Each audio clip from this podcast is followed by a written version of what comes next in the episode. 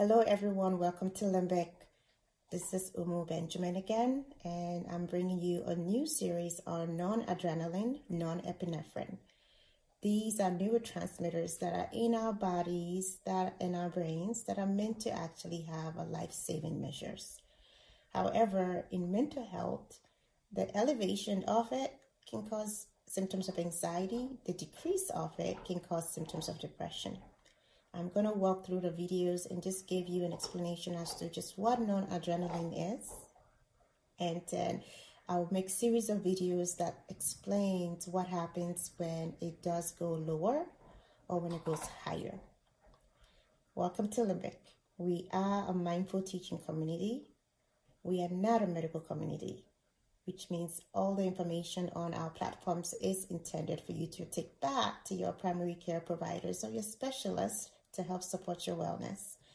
We are meant to empower you to help you understand that there are different ways that you can approach wellness and it's not a one size fit all and it's very multidimensional.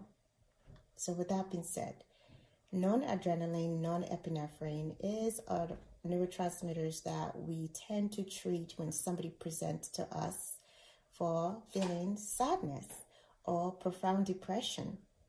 And depression is hopelessness, lack of energy, lack of motivation, lack of attention, fatigue, tired, lethargy, slow.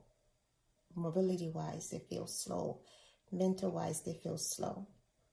And the choices of medications that we tend to use, prescribe, would be a non adrenaline, non epinephrine medication. And one of them will be something you're familiar with, will be um, Wellbutrin, bupropion.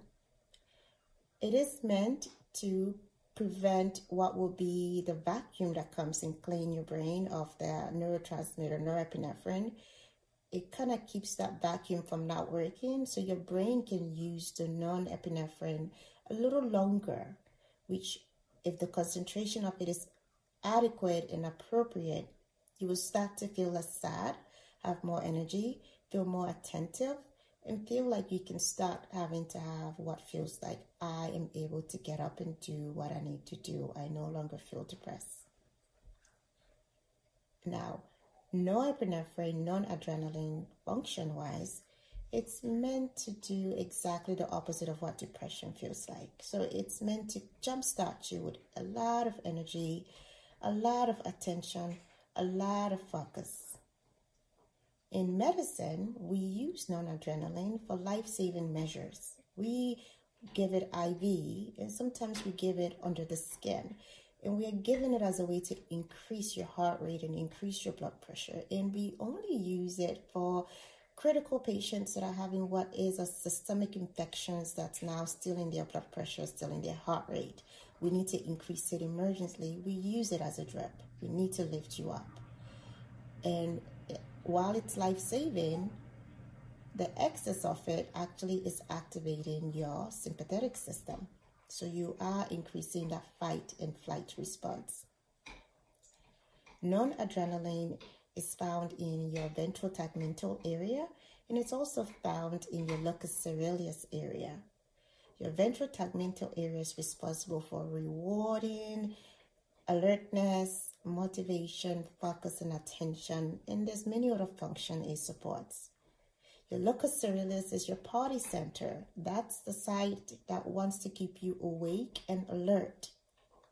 So you can almost see why norepinephrine functions to actually support you being more awake and alert because it taps into that side of the brain whose function is to keep you awake, alert, functional, focused, rewarded, less tired, way energized, so you can feel less sad and less depressed when it comes to what happens in our brains under inflammation, inflammation will be where all brain structures get affected.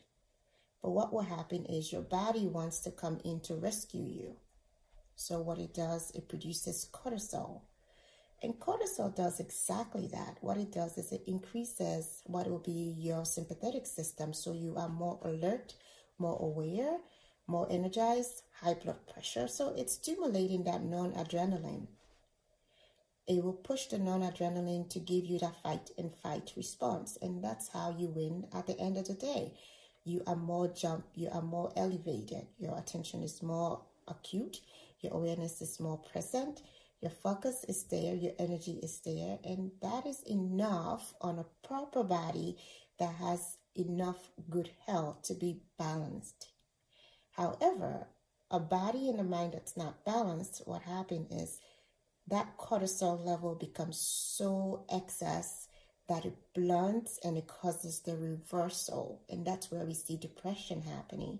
And there's studies that shows high stress exposure and hypercortisol release is actually going to be what predispose you to depression onset now this video is already longer the next video we are going to talk about how do you get to activate non-adrenaline in your brain naturally and there'll be series of video after that.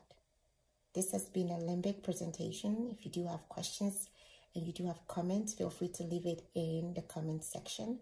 And if you do have any insight about just what you would love to hear about this non-adrenaline neurotransmitter, feel free to leave a comment. With that being said, this is Umu and you guys have a wonderful day.